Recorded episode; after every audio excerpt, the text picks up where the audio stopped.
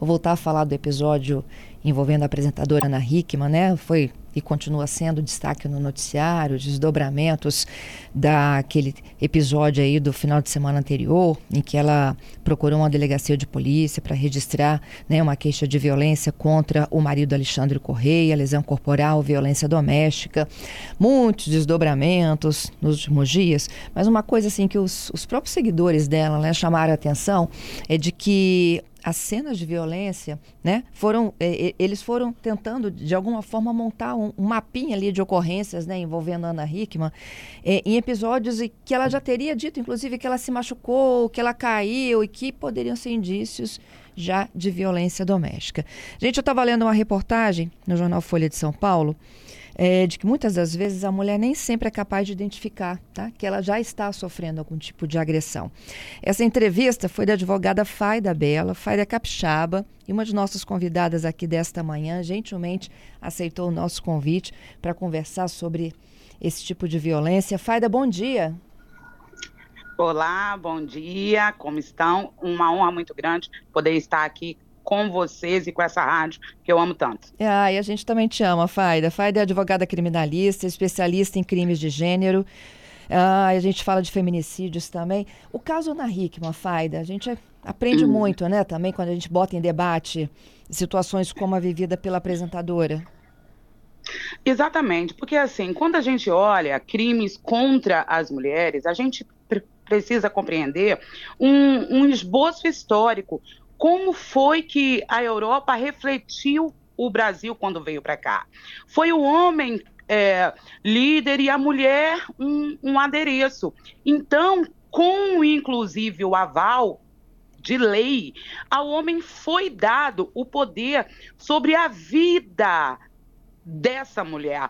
E ainda hoje a gente recolhe resquícios disso. Por essa razão, por muitas vezes, as mulheres são vítimas, vivem relações abusivas, mas não enxergam isso, porque a nós foi dada uma educação de que existe uma hierarquia dentro de uma relação e que o homem pode tudo, mas a gente reitera que hoje isso não mais pode ser realizado, porque hoje qualquer ação que oprima, que exclua, que agrida uma mulher é crime e, e assim precisa ser encarado. Sem dúvida.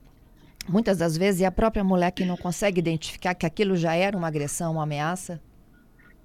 Exatamente quando eu falo sobre esse resquício histórico, eu falo que a nós foi é, ensinado que o homem ele é mais áspero, que o homem ele é mais grosso e que na verdade ele está reagindo a uma ação que é nossa. E isso faz, inclusive, que muitas vezes a vítima ache que a violência, a agressão é culpa dela, é resultado de uma ação que ela fez. Então, muitas vezes, ela inclusive fica refletindo se ela está sã ou louca, porque uh, a relação abusiva ela é tão cruel que faz com que a vítima pense que ela é o réu. Por essa razão, é sempre relevante que a gente informe, que a gente eduque, que isso não existe, que amor, amor não dói. Amor não machuca. O nome disso é abuso, é crime e assim precisa ser encarado. É isso. E a gente é, cresce vendo situações como esta, né? E não pode achar mais que essas nossas gerações novas de mulheres entendam isso como uma, bom, uma herança, uma tradição, né? Isso mesmo, e, e, e, mais ainda, eu falo que é relevante, sim, que a gente crie leis que reprimam crimes, sim, só que hoje o Brasil, ele tem leis que reprimam crimes, e se ainda ocorre, então eu tenho aqui um, um outro problema, que é a, a educação. A gente precisa falar de uma educação antimisógina. A gente precisa que as casas reflitam isso. Enquanto eu boto a menina para arrumar a casa e o menino para olhar o jogo, eu ali alimento que existe uma hierarquia entre gêneros, quando na realidade todo mundo suja a casa, não é verdade? Uhum. Por um outro lado, quando um menino e uma menina crescem em um lar onde a mãe e o pai é, vivem uma relação assim, isso faz com que quando eles crescerem, repliquem isso porque acham que isso é o usual de uma relação. Então a gente precisa muito que as casas reflitam nessa forma como educam os filhos, para que amanhã a gente possa ter mulheres e homens que entendam que uma relação precisa de respeito, que todo mundo tem o direito de ter uma relação longe de qualquer tipo de violência. Isso tem que estar tá combinado também, né, com, com, assim, com o casal? Exatamente, exatamente. Porque, assim, muita gente fica assim, ah, mas se eu fui educada assim, e não dá para replicar. Claro que dá. Se você foi educada assim, então rompa o ciclo. Diga, não, com os meus filhos vai ser o oposto, porque o que eu quero é um Brasil mais justo e equânime e que respeite as mulheres. Então a gente precisa olhar que uh, a, o ônus de reprimir isso não é só de órgãos públicos. Cada um tem uma parte nisso. E se nós todos realizarmos a nossa parte, um dia nós vamos ter um Brasil que respeite realmente as mulheres. Uhum. O, o Faida, pensando aqui, né, um pouco aí nas dificuldades que as mulheres têm, agora há pouco, inclusive, a gente conversava com um comentarista nosso ainda, né, voltando do tema da Ana Hickman da semana passada, e a pergunta que a gente recebeu até de um homem, né, é de que sim, por que, que as mulheres é, têm dificuldades até para representar, né? Elas chegam até um boletim de ocorrência, mas elas não representam contra o agressor. É, isso tem muito a ver ali com a, a, a, a, fórmula né, que a gente aprende no casamento de que família está em primeiro lugar?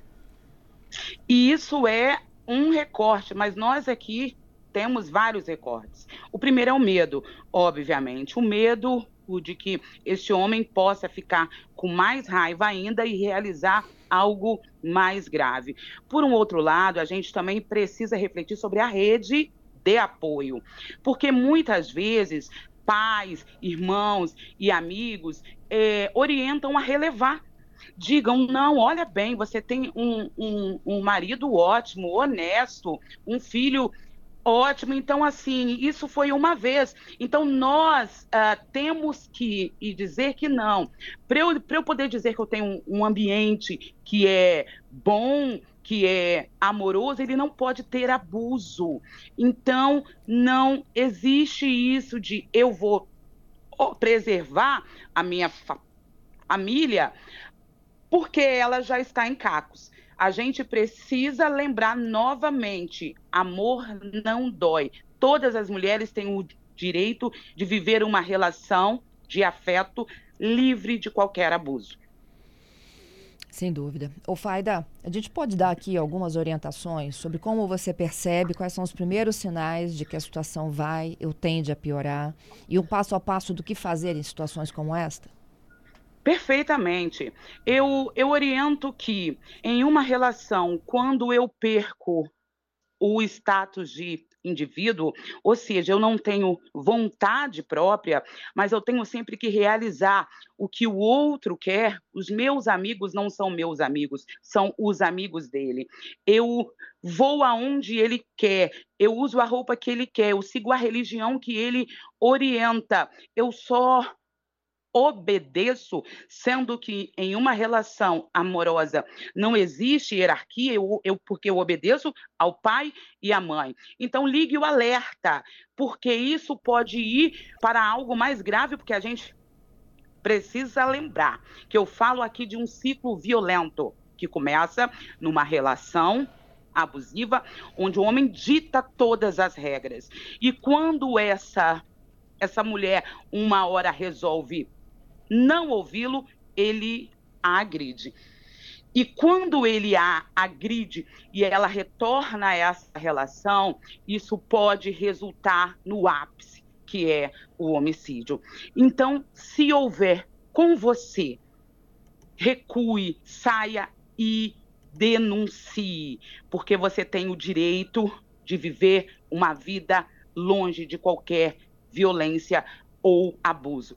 Também é relevante aqui explicar. A gente sabe que a, a, delegacia ainda é um ambiente muito hostil para as mulheres. Então, caso você entenda que não dá para ir lá, abra o site do Ministério Público. Lá dá para você enviar de maneira online, inclusive anônima, o seu relato. Mas não deixe impune, pois, por um lado, é bom para que a sua vida fique salva e por um outro a gente relembra que a, que a política pública ela é feita com base em dados. Então, se eu não tenho dados, eu não tenho como refletir leis, ações, programas que ajudem as mulheres. Então, pense em você e em todas nós. Eu tenho perguntas já chegando aqui, Faida. Vamos ajudar essas mulheres? Ó, vou preservar os nomes como as mulheres vítimas de violência conseguem identificar quando elas estão com síndrome de Estocolmo? A gente precisa de ajuda psicológica. Tem muita mulher que tem resistência a isso. Só que muitas vezes ela está tão presa a esse ciclo que ela não enxerga e ela não tem uma rede em volta que a ajude nisso. Então é importante que ela busque ajuda profissional para que a oriente, para que ela veja que na verdade ela está sendo vítima. Uhum. É, denuncias também onde? Ministério Público ou delegacia, né? Que é a segunda pergunta aqui. Isso, isso, exatamente. Você vá à delegacia, se você não quiser ir à delegacia, você pode ir ao Ministério público, se você não quiser ir nenhum, nem outro, você re realize a denúncia online. A Renata está pedindo para você comentar um pouquinho sobre o movimento do feminino versus feminista. O povo tem muita, tem muita resistência a esse, a esse nome, né? Porque, na verdade, é, quando dizem que ser feminista não é o mesmo que ser feminina hum. é uma inverdade, uhum. né? É uma inverdade, porque implantaram novamente, eu reitero, tudo que pensa e pauta uh, o avanço entre as mulheres tem-se muita resistência. Então a gente precisa redizer que aqui eu falo de uma pauta de liberdade. Liberdade para a mulher ser aquilo que ela acha que deve ser. Liberdade para poder estudar, para ter um emprego, para ter filhos ou não, para ter um esposo ou não, mas eu falo sobre liberdade, de ter direitos equânimes. Ninguém aqui fala em roubar espaço que o homem ocupa. É só sobre ter também o nosso espaço. Inclusive, a gente precisa que os homens sejam aliados, né? Eu nunca falo em, em mulher removendo homens. Eu preciso que eles estejam aqui na mesa, para que juntos a gente possa ter realmente um ambiente que respeite de fato as mulheres. Entendido. O, o Faida, hoje a gente está falando também, né? Sobre o Dia da Consciência Negra. Em que situação a gente coloca as mulheres negras nesse debate? A gente precisa relembrar que quando eu falo sobre a mulher negra, eu falo sobre um corpo que é duplamente vulnerável. A, a, a de Beauvoir fala que a mulher é o outro. A Grada diz, ó, então a mulher negra é o outro do outro. Isso que quando eu reflito raça, eu lembro do homem negro. Quando eu olho gênero, eu lembro da mulher branca. Então, eles botam a mulher negra à margem do gênero e da raça, porque todas as mulheres sofrem com o machismo, mas a mulher negra sofre com o machismo e racismo. E o resultado é que, quando eu olho os dados, as maiores vítimas de abusos, estupros, homicídios são as mulheres negras. Então, a gente precisa refletir meios para que, até nisso, a gente possa ter um ambiente equânime, porque enquanto algumas ainda avançam, a mulher negra ainda sofre. A gente reitera hoje aqui que a mulher negra é a mulher. É isso. Faida, muito obrigada mais uma vez, viu, pela oportunidade e pela conversa. Eu que agradeço. Um abraço, Fernanda.